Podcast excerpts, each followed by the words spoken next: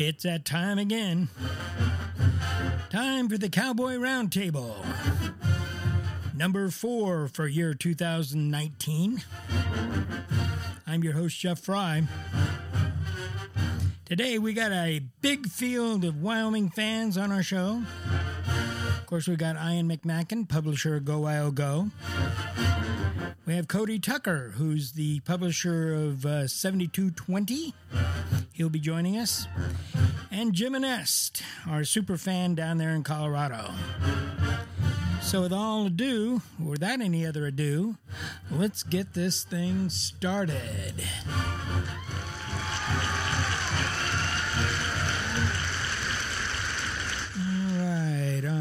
There's the studio audience. Gentlemen, gentlemen, welcome to Cowboy Roundtable number four. And let's just go around the horn. Let's start with you, Cody. How you doing? I'm doing great, man. A little uh, car lagged, I guess you'd call it, from the trip from Tulsa. But uh, feeling good, man. Ready for ready for U N L V, ready to be home. Well, you know, they've invented airplanes. You don't have to. you don't have if to they just drive. Didn't make those things so scary. Oh, I tell you. Oh, boy. How long oh, of a drive was that? Well, about twelve hours. It was oh, about man. six shorter than the Texas State trip, so can't complain too much. Well, we got Ian here. Ian, how are you doing? I'm doing very well today. I got to sit next to Jim on Saturday at the viewing party down there in Denver, uh, so I got to got to listen to his uh, insight on the football game for the first three quarters. And of course, he got up and left, and the Cowboys started uh, picking up some momentum after that. So not not enough to win the game, though. Well, it was uh, it was a good effort, uh, Jim. Uh, how's everything out there in the Denver land? Been great, Jeff. Uh... The audience is far more enthusiastic than last week. So I sense that they also feel that this should be a, a good game coming up for us. Well, I tell you, um, that was a disappointing uh, result. But uh, for me personally, it was uh, hearting. Uh, it was uh, heartfelt to see that uh, the Cowboys uh, fought back, fought back, and uh, you know, they were three yards away from winning that thing. You know, if um, if uh, Sean uh, had not fumbled, but I, I credit him with the effort to try to win the game. So, you know, hey, that's the way it goes, I guess, sometimes.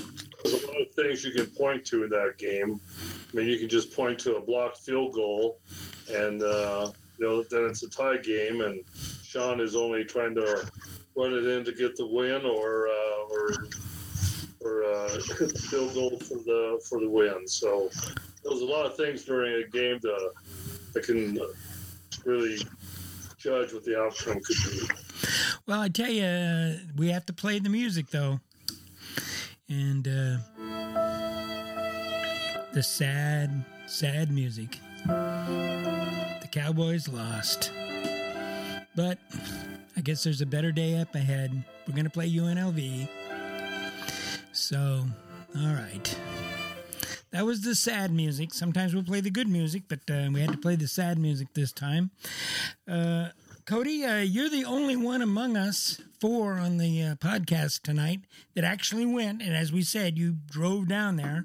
Uh, what was your uh, impressions looking up close on the Cowboys? Well, I tell you, the, the Cowboys have been outscored twenty-four to nothing in the first quarter, so it was really encouraging to see him come out fast and, and see Sean throwing the ball and, and a nice little thirty-three-yard jaunt to the end zone there to get things going. Unfortunately, there was a couple more quarters sandwiched in between that were uh, eight punts and eleven drives, and the other drives ended, like Jim said, in that blocked field goal, uh, halftime, and uh, turnover on downs. So um, it was encouraging to see Sean Chambers get benched and uh, and come back the way he did and respond. Uh, scored a couple of touchdowns, and it sure looked like that last one. Uh, it looked like that was just earmarked for the end zone, uh, you know, to to get out of there four and oh in non-conference. But uh, it just wasn't meant to be, and you would have liked a youngster to hit the deck and not take a chance like that. But, uh, you know, and get the field goal and get into overtime, which I'm sure Bull would have done. But, um, you know, you live and learn, and uh, you, you can't fault the kid. He was trying to win, so – Um, it's it stinks, and it's uh, you know it's a tough pill to swallow, but uh, I think they took a lot of confidence from that game, even despite taking the L. Well, I tell you, it was a real body bag game. Uh, how many injuries did we have in that thing? Oh, geez. I, I didn't even count them up, but uh, I know Monday Craig Bowl uh, kind of went down the list, and it was extensive. But um, I think out of that, Trey Smith, uh, the running back, was hurt in the first quarter, looked like an ankle. Um, he was in street clothes on crutches the rest of the game. It looks like he's going to be out six to eight weeks. And um, Alonzo Velasquez was also lost early in the game, the the big uh, right tackle. Um, he got an M R I on Monday. Um, I, I guess Davis Potter from the Casper Stars reporting that he was in street clothes today with no brace, and uh, they're kind of holding their breath. So it doesn't sound like a torn A C L, but uh, I guess we'll see. He's had terrible luck with his knees. But other than that, a lot of a lot of bang, a lot of bruises. And, uh, you know, Logan Harris will not play this week. Obviously, he had a scary scene. Uh, it's never good to see an ambulance come out on the middle of the field and pick somebody up. Um, so he won't play. Um, Tyler Hall, another impact player, is in concussion protocol, was on Monday. Uh, coach expects him to be there, and coach expects uh, uh, Xavier Valladay and uh, Titus Wynn to be one hundred percent, which they'll need to be, obviously, with uh, Trey Smith down. So it sounds like they're going to suit up a true freshman, Alonzo Andrews, uh, here on Saturday against U N L V. Well, uh, next man up. Uh, you know, we try to build that uh, depth of that team, and maybe sometimes you have to dip into the younger ranks, and uh, this is one of those cases. Uh, uh, Jim, uh, what was your assessment there of the game? Well, you know, I was just going to follow up on what Cody just said, is that these injuries are, you know, we're into the fourth game of the season now, and that's going to happen. I was looking at uh, U N L V's uh, depth chart, and they've lost, uh, I think, upwards to ten of their players this year already. So, you know, it, it's just part of football. And, you know, the, the guys are playing hard. And, you know, ten injuries for U N L V and the injuries that we've sustained, that's just part of the deal. But, you know, that's what it's all about, is depth. And I think for the first time that I've seen it in many, many years, that Wyoming actually does have some depth. I wish we had a couple of those running backs that we lost, you know, for transfers. That should be nice right now. But uh, be – good to see what that Alonzo Andrews is all about as well. Well, uh, I was wondering a little bit about the turf there on the uh, field at Tulsa. Do you think that contributed to the um, injuries? Anybody? Um, yeah, the guys never mentioned anything about it, so so I would say no. Um, I know, like the Logan Harris, it was just a. You know, that was unfortunate, little crackback type of deal, but uh, it was just a hard-hitting physical game. Uh, Reese Monaco mentioned it a hundred times on the telecast or on the uh, on the radio, and uh, it was just a it was a slobber knocker from start to finish, and you could hear pads popping up in the press box. So, uh, you know, not that there was many people there, so you could really hear it, but uh, um, yeah, I don't think it was the turf. Well. Um... We know that this team fights and that uh, they don't panic when they get behind. So uh, that served them well. And like I said, just three yards short. I guess well, to it, me, they played better. They played better when they're up tempo and they're trying to make plays and they have to make plays. It, it reminded me of Wofford last year when they, you know they had one drive left. They had to make a play or they were going to lose. They went up tempo. They made some plays. The receivers didn't have time to think about making catches and turning upfield. They made the catches and turned upfield. And we saw that with Rocket Ismail this week and, and Dante Crow. They both made a couple of fantastic catches, and uh, that looked like a real offense there those uh, last three drives. So you think we're being a little too conservative? Oh, always. I think that's the Craig Bowl way, but uh, he doesn't want to go up-tempo, and I understand that because because of the depth thing. He doesn't want the defense on the field that much, and he doesn't want quick three-and-outs, but in reality, we are having quick three and outs anyway. Um, eight out of eleven drives, you know, in the middle of that game. It was brutal offensive football to watch. All right. Remember when we were sitting there during the game after Logan Harris' injury, that we, both of us kind of looked at each other and said, you know, this might just spark the team. And it seemed like it did have some impact, that they kind of rallied around him and there was something ignited and got him going. Yeah, that was a tough game for me to watch personally, because not only were the Cowboys struggling on offense, it was going to be a tight, intense game. Also, we're, we're worried about the injury situation, because there just seemed like all these injuries started piling up, and you're thinking the long term of the season, because regardless of what happened to Tulsa, the Cowboys still have a very uh, key part of their schedule remaining, and we, we want to be as healthy as possible and uh, as the season moves forward. So yeah, the Logan Harris uh, thing kind of inspired the Cowboys. They played a great fourth quarter, or played a really good fourth quarter. I think they bounced back really well, made made some great plays. The wide receivers actually showed the capability to make some tough catches, which we hadn't seen all season. And um, and I like the way the defense played. I, even though the defense gave up some big plays, you throw those two big plays out, I really thought that defensive line is really starting to emerge, and uh, especially Solomon Byrd. He is really start. He's only a red, uh, a redshirt freshman right now, but he looks like he can be a real impact player for the Cowboys going forward. Ian, you got to give a ton of credit to Zach Smith, the Tulsa quarterback. He got dumped on his wallet after every single pass, and all the guys said that. Garrett Kroll was singing his praises yesterday. They'd never seen a drop-back passer get beat up the way that Zach Smith did, and he still throws for three hundred fifty-four yards, even though he gets sacked seven times.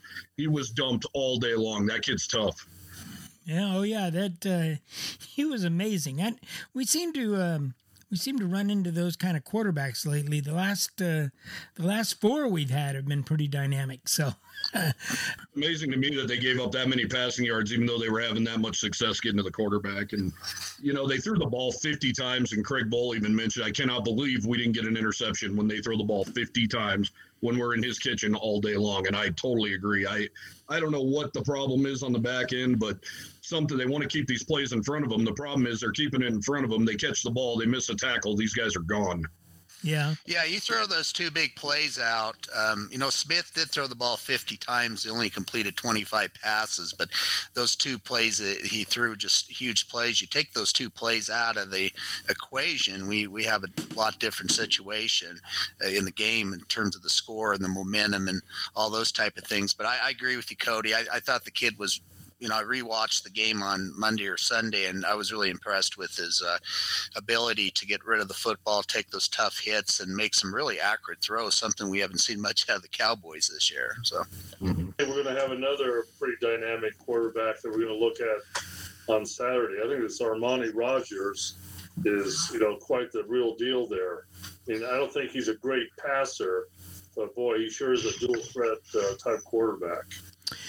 Well, why don't we uh, why don't we put uh, Tulsa to bed and move on to the next game? So, uh, in honor of the U N L V Rebels, let's uh, play their school song here.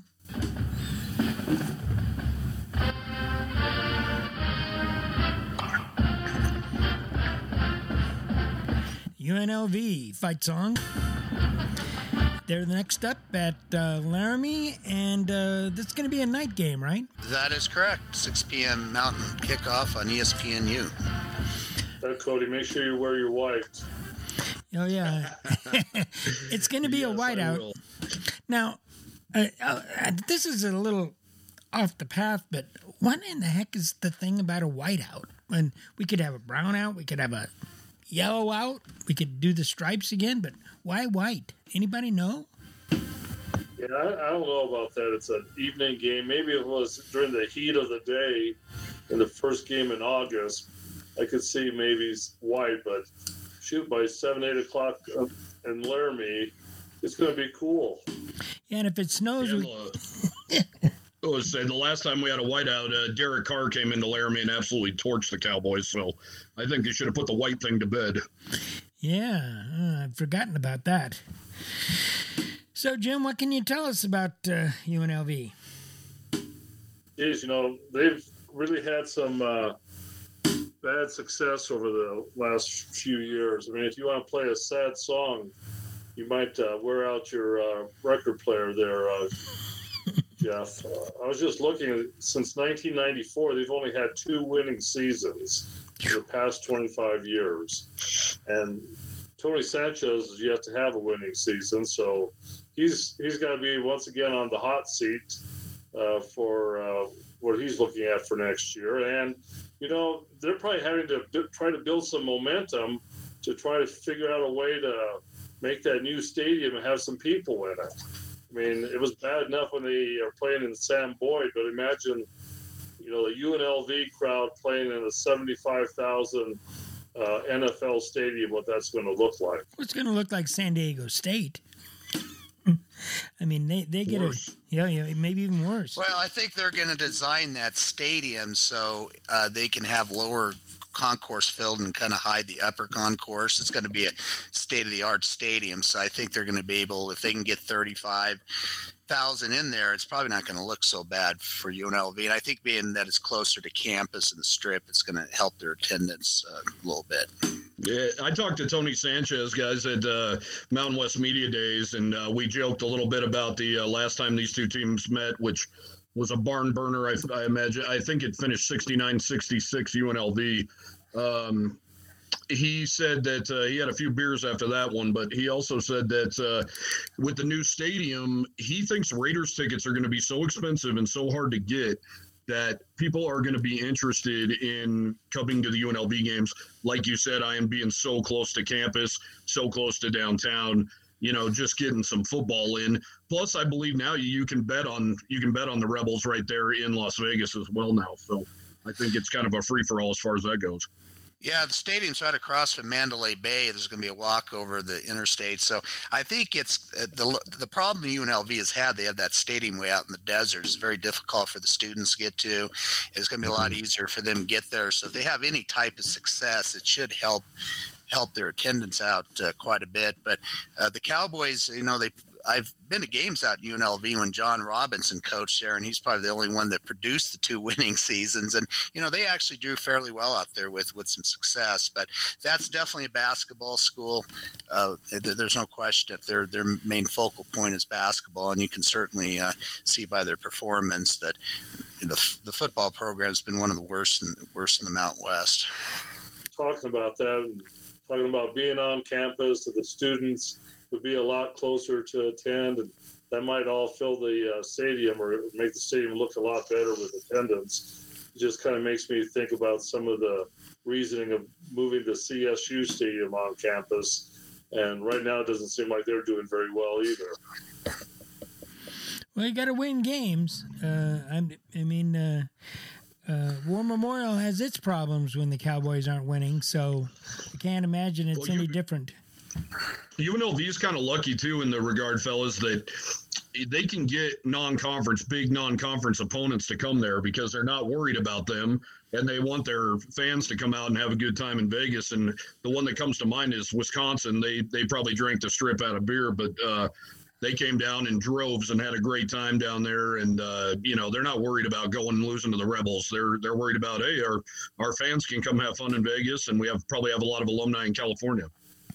Yeah, and they should be able to draw a pretty good non-conference schedule now just because of that new stadium. They've done okay with bringing some teams into Las Vegas, but I bet they get some pretty marquee matchups now because, you know, fan bases, you know, the administration, these schools know that fans like to go to Las Vegas, and now they have a real good venue to be able to attract, uh, attract some teams in. Yeah, I tell you, when uh, Wyoming played U C L A, a friend of mine uh, got in trouble with his wife. Uh, he was kind of toasted. Uh, he went to the sports book right before they went out to the stadium and bet Wyoming to win a hundred bucks. And his wife was that me? And I don't know if that was you. The guy I'm thinking about is an old classmate of mine. He said he got a new he got a new one ripped by his wife all the way to the stadium. And he said there was nothing more exciting than going back to that window with that winning ticket and handing it in after that U C L A win. And he, he said he came home with like sixteen, seventeen hundred dollars to spend the rest of the weekend. So uh, I did the same thing. Boy, it was sweet. Yeah. Oh, you did? Okay. Yeah, the guy told me, uh, you're crazy. Just take the points. I believe it was a fourteen-point spread. And he said, just take the points, man. And I said, no, nah, we're going to win this thing. And he said, all right, I'll be here tomorrow at the same time so I can tell you I told you so. I said, all right, we'll see you tomorrow. That was pretty sweet. Yeah. Oh, yeah. Wow. So, uh, yeah, there's that. I mean, uh, the they're going to. They're going to get a lot of people that want to go, and uh, I've, I, and in interacting with other non-conference uh, fans, uh, we talk about Las Vegas. Uh, I always point out that Wyoming gets to go to Las Vegas in football every other year, or used to. Now, now it's kind of different because of the of the um, uh, um, division thing, uh, but uh, we get to go there at least once every uh, basketball season. So uh, our fans have uh, really got that down pat. So uh, what do you think? Uh, what do you think about uh, the game against U N L V? Uh, Wyoming, I think, is a nine and a half point favorite. That is correct. The Cowboys are nine and a half. I think the game started at seven points. So the bettors are obviously betting Wyoming right now, and they're trying to get more fans to bet U N L V. But this is the game that. Type of game I really feel the Cowboys are in a really good situation. They should be in a good situation. A win is a must game. You got a team, a struggling program coming up to altitude. Uh, the Cowboys are obviously a physical football team. I don't really look at U N L V being a physical football team. I do look at them having some individual talent, but they do have two weeks to get ready for this game and get rested up. And we just came off a physical game. So I would say if there's one concern there, but uh, you know, this is a game the Cowboys absolutely have to win. I think this is a almost a hundred percent must win for the Pokes. Oh, I know it's a hundred percent win just to keep the fan base happy. And uh, also I would like to have one game where we're not sweating it in the fourth quarter in the last few minutes. I wish they would uh, get off to a quick start and get this one uh, put away, but it doesn't seem like this is the M O of this team. I don't think that one. I don't think that's going to happen this week either. I just see this game once again being a fourth quarter game. I, you know, I think we're going to win this game, but I, I look at it as a fourth quarter game once again. Oh man, my nerves can't take it. Um. Well, uh, we've got uh, Chambers back. Um, do we have any idea about the running back situation? Is Valladay going to play? Valladay sounds like he's going to be one hundred percent, or Bull expects him, as Cody alluded to earlier, going to be one hundred percent. And Titus Wynn apparently is going to be healthy to play. And then they're uh, thinking about suiting up the third-string running back, which is Alonzo Andrews out of Saint Louis, or out of the Missouri area, I believe. Um, very talented young running back that just, I don't know if they have a whole lot of confidence right now. He's ready to step in or not, but does have some some capability there. So if there's really one position, of course, the left side of the offensive line is also the, a little bit of an issue, too, with Velasquez and Harris out. So, but uh, the running back, uh, Bull seemed a little bit uh, concerned about the running back situation. I'm sure Cody can expand on that a little bit more because he was at the conference, uh, post-game conference. Yeah, no, he is worried about it, but uh, he does expect Valladay to be back and to be one hundred percent. That should help out uh, tremendously. If if he had it his way, Valladay would not have played last week. Um, I think he didn't take his first snap until the first drive of the third quarter. So he would have liked to keep him out. And, of course, you know, when we get down to Brett Brinton, uh, a walk-on from Casper, um, you know, he did he, he did what he could do, and, and, and he, he wasn't a liability by any means. But uh, that means things aren't probably going in the right direction. So it'll be exciting to see one of these young kids take full advantage of that redshirt rule where a guy can play four games. Uh, why not? In there, let's go. Uh, I talked to Brent Vegan about that as well on Monday.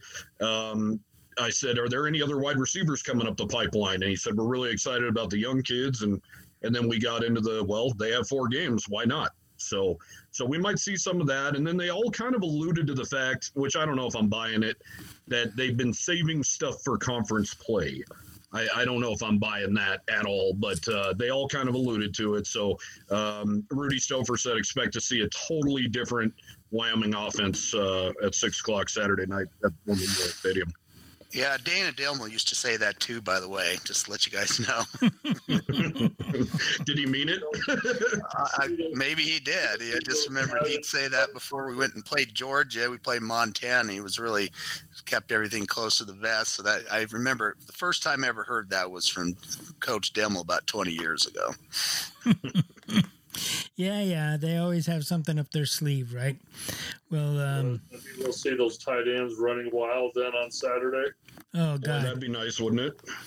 I brought that up on the board, and actually Southern Cowboy uh, piped up. I was surprised that he piped up to point out that, uh, you know, they'd been keeping him in to protect the, the quarterback. Uh, I didn't make any uh, nifty comments after that, but I just... I just thought to myself, well, you could always scrape and let them run out there uh, in the in the flat after they've hit their guy. You know, there's that, but hopefully we see some of that. Yeah, it would be nice. I... That fullback passing as well. You know, the uh, I mean, Drew Van Manen did a pretty good job for us with some of his receptions, so maybe that'll we'll see start seeing some of that again. Yeah, that'd be nice. Um, well, uh, these guys have got four games under their belts. So they should be able to um, uh, not have any uh, nerves this time. They know how to play this game. They're ready to go. So uh, I'm uh, I'm hoping. I don't want to have another game like we had that time down uh, with Josh Allen. You know what, sixty-six to sixty-nine or whatever, whatever the hell that game. Uh, I, I guess we both forgot to bring our defenses that game. Gee, many Christmas. Yeah, hours. Wyoming. Wyoming better hope they don't get in anything like that, because they don't. They don't. I don't believe they have what it takes to to get into something like that with this squad. Uh, that team had some great receivers, great tight ends, a great running game. They uh, and uh, obviously an awesome quarterback. So I don't know if uh, I don't know if we're going to be seeing any sixty-nine sixty-six stuff. Yeah, I saw. I saw one of the betting boards. They had some ridiculous. They predicted Wyoming would win fifty-six to forty-nine, and I'm thinking, nah, nah, nah. I don't think, think you no guys. Are, I think you guys no are way. smoking something. The thing there. About that sixty-nine to sixty-six game is that last drive that Josh Allen masterminded. Yeah, probably would have gone down in the books as one of the all-time great drives. It still is. But yeah. when you put the hashtag loss on it, you know, it just kind of loses its uh, value. But what an incredible drive. And that last catch by Tanner Gentry there on the hand was unbelievable. Oh yeah. Yeah, Gentry made some amazing catches all day in that one, man. He was he was on another planet. So was our defense, unfortunately. Yeah. So we can't afford to. What's the weather going to look like uh, in Laramie? Does anybody know? I believe it's going to be around uh, sixty, low sixties around kickoff. There might be some showers. Um, I think it's going to be because the game's going to start with the sun beginning to set. So I think by the time that thing gets going into the second quarter, it's going to be a little chilly. It's got starting at low sixties and kind of moving downward. And we know how Laramie gets once that sun starts going down. And but there, it could be a little wet. Could be some showers involved uh, on Saturday. I'm looking right now. It looks like a little wind too. That doesn't help. Oh, that's correct. Yeah, I saw that part too. I guess there's going to be a, a breeze, fifteen to twenty miles per hour, something like that. Actually, that rain forecast has kind of gone all over the board. It was, you know, virtually no chance of rain. Then yesterday it was up to forty percent. And then today I see now it's in the twenty percent. So hopefully that rain stays away, and, and at least I don't think we're going to have a lightning problem, unfortunately. Yeah, I don't see any lightning problem. Uh, you know, if that's it's going to be good weather. I mean, it's not going to be super warm or anything, but I think it's weather we can deal with in Wyoming, and, um, you know, might have to wear a jacket, you know, for the second half, that sort of thing. Not sure how we're going to deal with the whiteout. Um, we're going to have to put the white shirts over the jacket if it starts getting chilly. I don't know how that's going to work. Oh, boy. Like a Wyoming Halloween costume. Oh, God. Uh, yeah, I did. The attendant, uh, you know, we were shooting the breeze during the uh, Tulsa game, and we thought if Wyoming won last week, we'd probably be in that twenty-three to twenty-five range, and we're probably looking, what do you think right now, that nineteen to twenty-two range?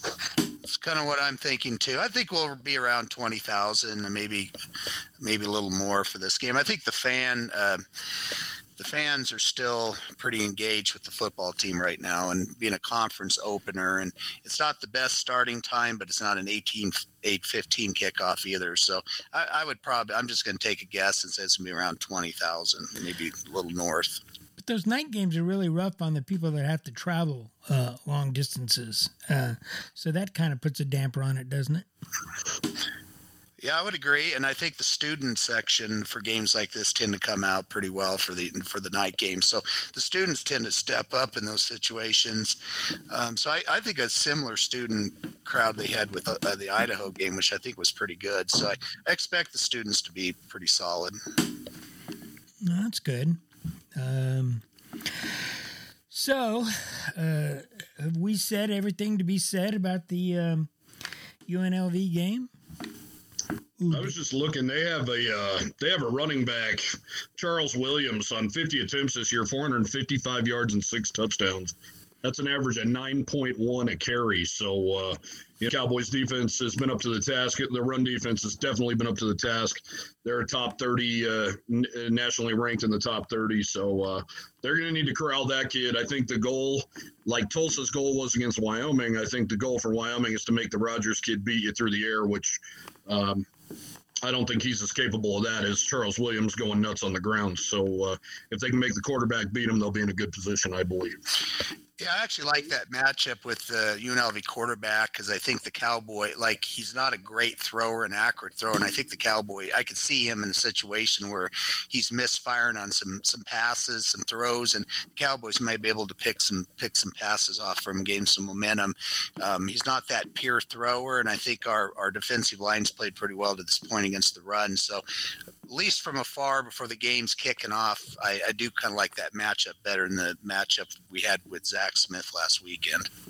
Well, uh, Charles Williams, Cody's right. He you know, averaging about nine yards per carry, and that's an incredible stat.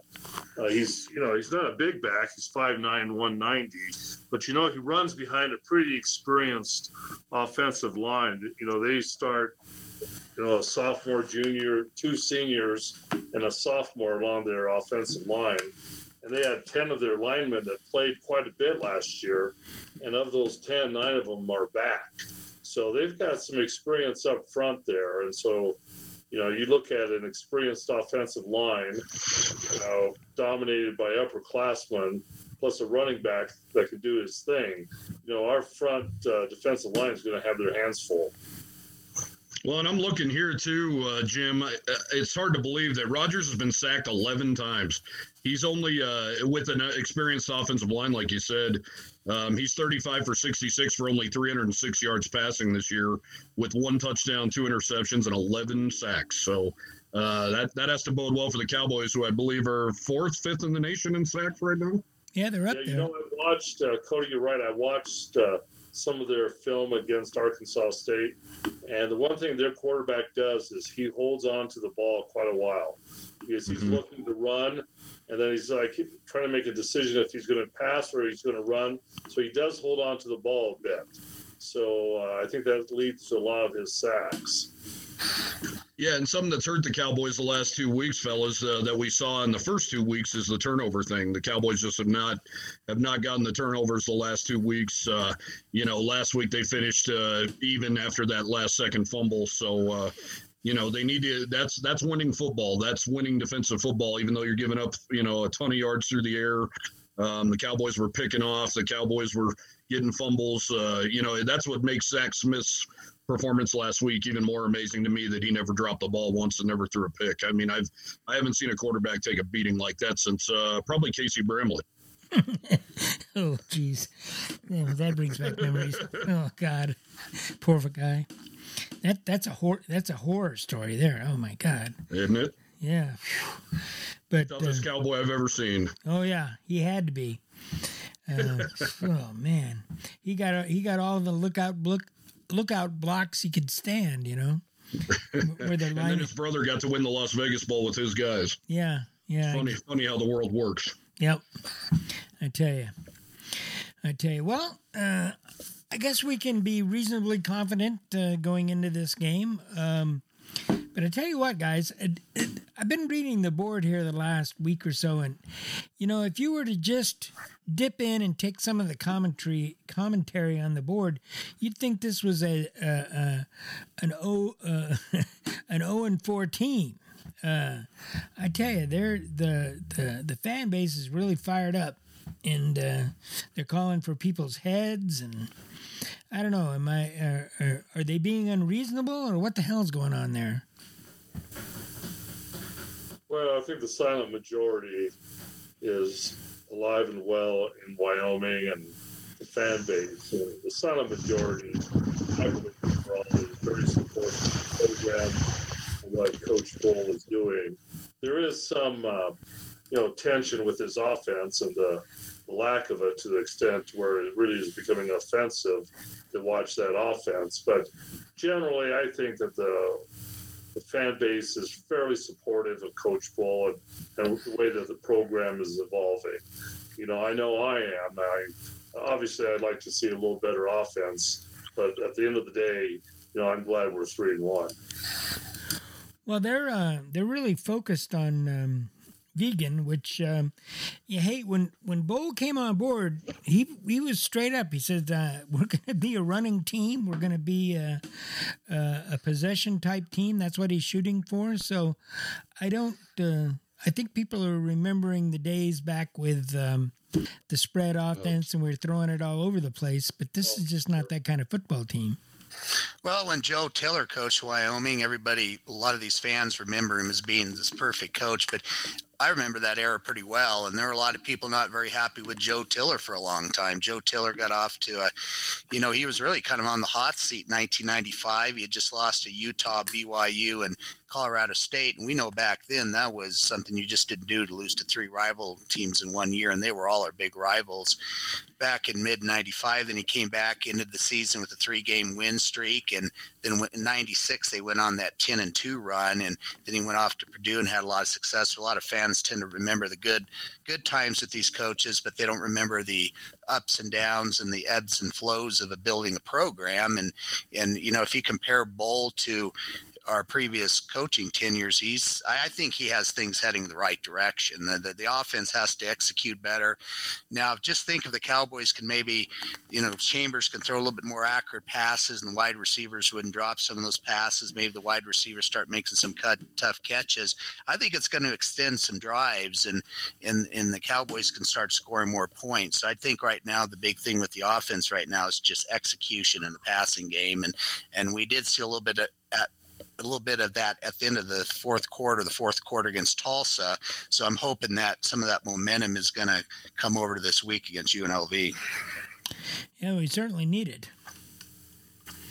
So. Well, it's definitely bookend offense. I mean, Sean Chambers started off just great. He was, I think he was either three for three or four for four that first drive, and then it went completely flat to the very end. So if we can fill that middle up a little bit, we might uh, – you know, actually surprise some people with our offense. Yeah, that's uh, that's the big hope. And uh, with uh, uh, Vanderwall getting a little bit of um, action there, uh, uh, that uh, probably plays in the back of Sean's mind that, uh, you know, they're not afraid to, to pull him if things aren't working. And uh, they'll go to Vanderwall if they have to. Yeah, that was kind of a message to the entire offense, really. That, uh, you know, Vanderwall came in and he made a, you know, Rocket made a really nice play for him that unfortunately got called back on a holding. But, uh, you know, Tyler wasn't moving the offense either. But when they reinserted Chambers, that's when the guy said, all right, you know, it, it's kind of like in hockey when you pull the goalie. It's not the goalie gave up three, but he didn't give up three softies. The defense let him let him in. So it was kind of one of those things where they said, all right, guys, wake up, because Sean's paying the price for you right now. And they got that message. So it was nice to see those last three drives like that. You just wish uh, Sean would have would have got down there on that last one and uh, let him kick a field goal and, and see what happens there in overtime. Do you think uh, that Bull would have gone for the field goal? Oh, yeah. yeah. Just him being as conservative as he is and as hard as they fought. The only reason I would say no is because of the injuries and because there were so many that maybe he thought, you know what, we're, we're lucky to be in this position now. We're banged up. Let's see what happens and get the hell out of here. Yeah, I have no doubt Bull would have went for the field goal. I think anytime you can take a game to overtime after being down seventeen to seven and driving down the field, you, you feel like you have a sh- pretty good shot to win the game in overtime. So, you know, if we just could have an opportunity to kick that extra point, um, you know, we we tend to do pretty well in those situations when we're in the red zone. So that could have favored Wyoming, but that's be. you know, obviously behind the Cowboys. And, you know, it's just one of those games they're going to have to kind of look back on and hope it doesn't affect things going forward in the season.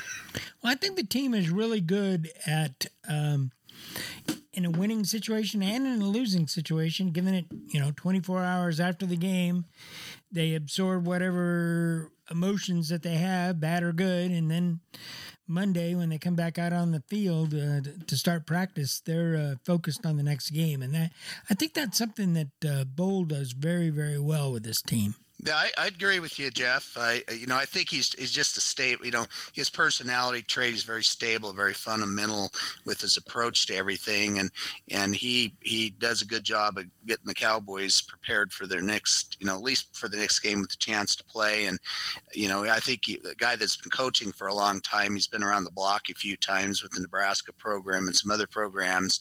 He kind of knows how to, you know, take that approach and get his team ready for the next uh, next game. And And I, this is one of the reasons I feel pretty optimistic for Saturday. I think the Cowboys are, you know, going to come out ready to play, you know, coming off such a tough loss.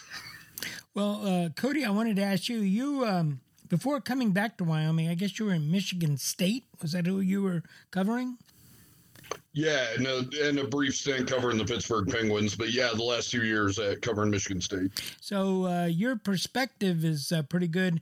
Having seen a big program like that and then coming back to Wyoming, uh, what are some of the differences, or what are some of the things that Wyoming are doing uh, that's like that? Or uh, is it is it a fair comparison?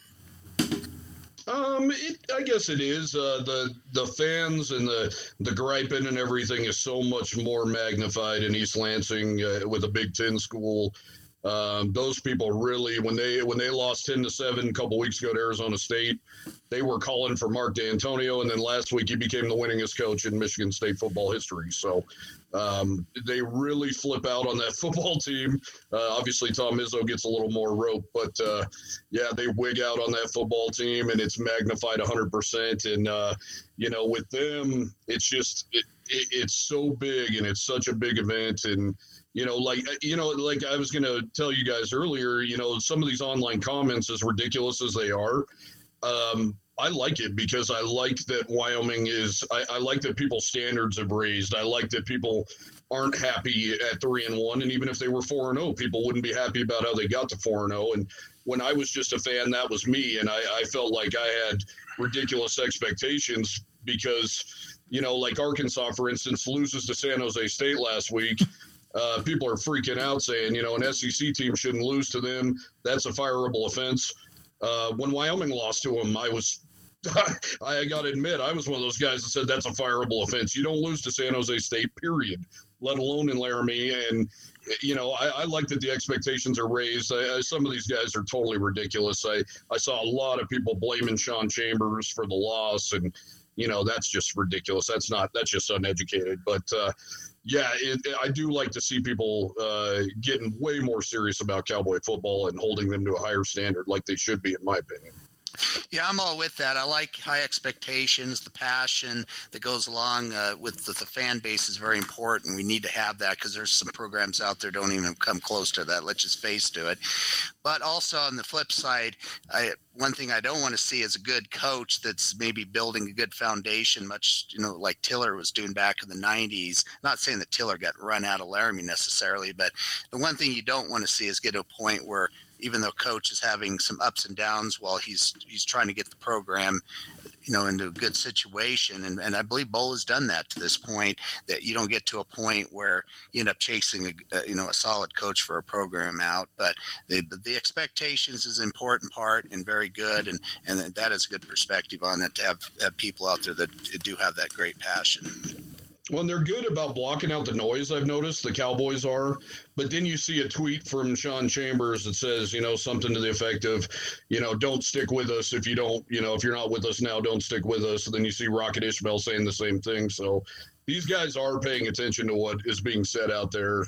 They they all say they're not, but they absolutely are. So it's a big deal. But why do you go play college football? You know, you you want fans to care and, you know, you want fans to talk about you and stuff like that. And you know, U N L V's probably not talking about their guys. It's probably like, oh, ho-hum, U N L V lost again, you know, big shocker. But for us, you know, I like that if you're not winning in dominant fashion over in Idaho like you should, they're holding your feet to the fire. I, I personally like that a lot.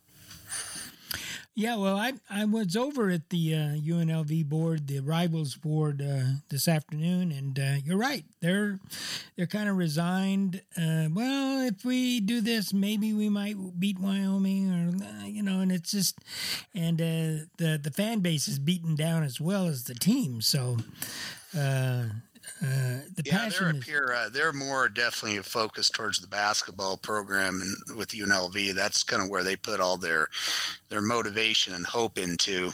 And you can't blame them; they're counting their minutes down to the, the upcoming basketball season. Mm. Well, what's great about Wyoming is, it can, like Michigan State, it can be both.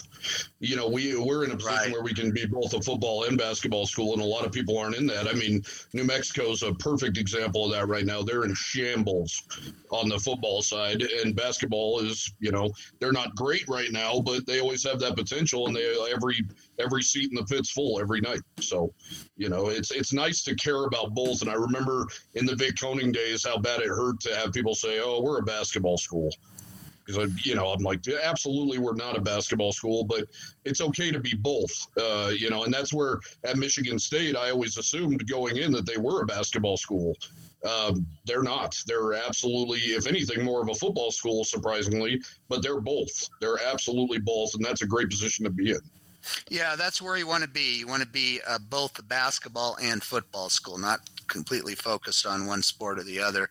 There's really no advantage to that. And a lot of times with Wyoming, it's really what schools playing the best or what programs playing the best at that time. Back in that Coning period, we know we were a basketball school, and people were going to the basketball games at pretty high attendances because we had we're running, you know, making a run at a Mountain West Conference championship back then, and the football program is really at the lowest point it, it had been at. So um, that's a great point, Cody. Last week we touched a little bit about recruiting. I'm just wondering, Ian, do you have any updates, or uh, Cody, since you're a lot closer?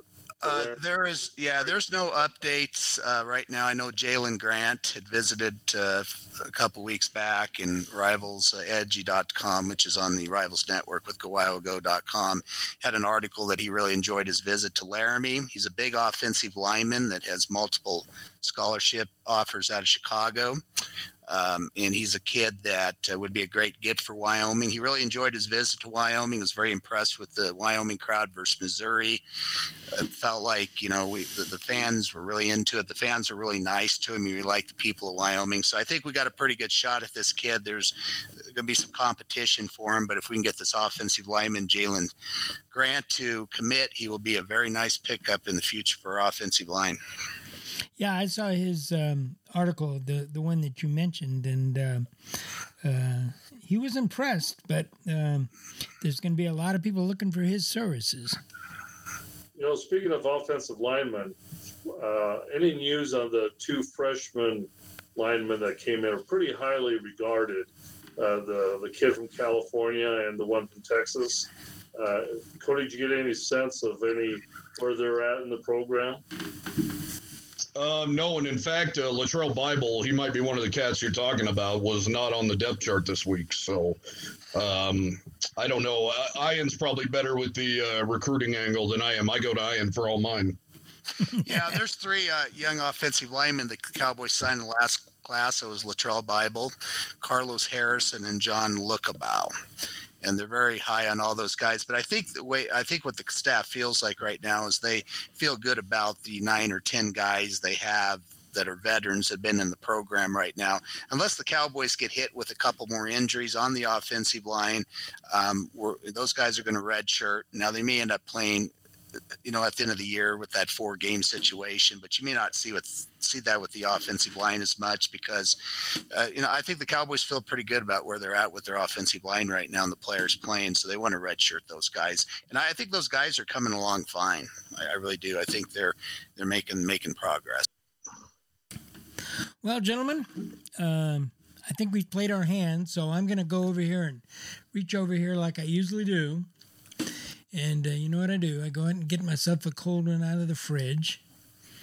And uh, let's see here if I can get it. Ah, there you go. Ah. Yeah, it's pouring nicely. So...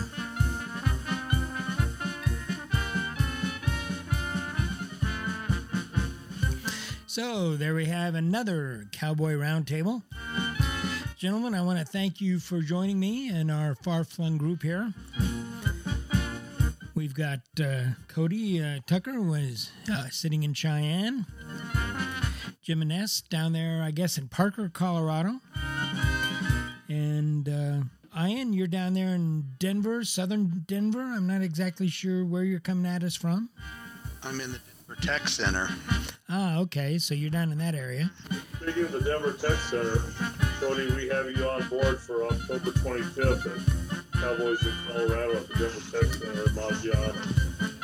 I'll be there. Can I can I somehow get you to push it to six p.m.? No, it's uh, six p.m. next morning. We have to get rolling to get down to Laramie to watch the Nevada. Yes, we do. I'll be there. I appreciate the invite. And I'll be there this time around too, Jim. I missed out on the last one. Oh, great. Well, one of these days, Jim, I'm going to get myself to Colorado in time to go to one of your meetings. But um, uh, I've done well, my. You know, the, uh, just a little bit of information on that. I've had uh, a couple inquiries. One from Utah. A gentleman is trying to and has met with us and gotten some information about doing Cowboys in Utah. And so awesome. we've uh, been working with him a little bit, and we're looking forward to his first event. We plan on uh, making a drive out there to support his first breakfast. And then we, we got an inquiry from somebody from Casper. I said, come on, that should be easy. You know, just uh, you know, announce it on, the, on Center Street, and everybody in town should be there. Yeah. Cowboys in Wyoming. Yeah, Cowboys in Casper. Yeah, you ought to be able to get a pretty crowd there. Now, I've I've sponsored events out here in uh, Northern Virginia, and uh, I've kind of backed off on that because I just I just couldn't get a, a crowd or enthusiasm. Of course, the, the team wasn't doing all that well. Um, uh, generally, we'd get uh, guys from the congressional offices, you know, the two senators and the representative, those kids would come over, and I'd get a few uh, alumni. According to the Alumni Association, I've got four hundred alumnus living in this area around here, but I can only get about five or six of them to show up. So uh, I've been kind of... What's kind of interesting is that group in New York City. Oh, yeah. Seems like they put together a pretty group for all their watch parties. Yeah, that's impressive. Um, well, it might be the vogue thing for people in New York to go watch, to go to a Wyoming watch party. That's true. Yeah, I hooked up with uh, guys in the Alumni Association when I lived in Houston, and uh, I think I was a little too wild for that group, so I only went once. But uh, it was cool to see, cool to see fifty or so people hanging out watching. Well, yeah, well, we we can get wild. I, I know that for sure, but um, uh, that's a good thing. That's a good thing. And uh, so, uh, all right, well, you guys. Get that thing nailed down in uh, Laramie and uh, get the pokes of victory. And I'll be watching on, uh, let's see, it's on E S P N U at eight p.m. Yep. It's eight p.m. Correct. eight p.m. Mountain Time. So that'll make it ten p.m. six p.m. Mountain Time, six p.m. Mountain Time, eight p.m. Eastern Standard. Ah, uh, okay, okay, good, good. It's not a, it's not a backbreaker like starting off at ten. Uh, so it's six p.m. local uh, time and eight p.m. out here on the East Coast. Okay, that's good. I can deal with that. All right, gentlemen, I think it's about time uh, to say adieu. Let's just take her on out of here.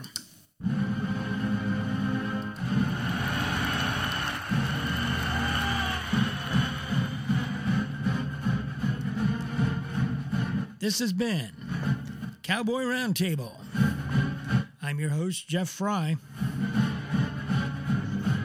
Want to thank Ian McMacken, Cody Tucker, and Jim Anest for joining us. We'll be back next week at this time to talk about cowboy football.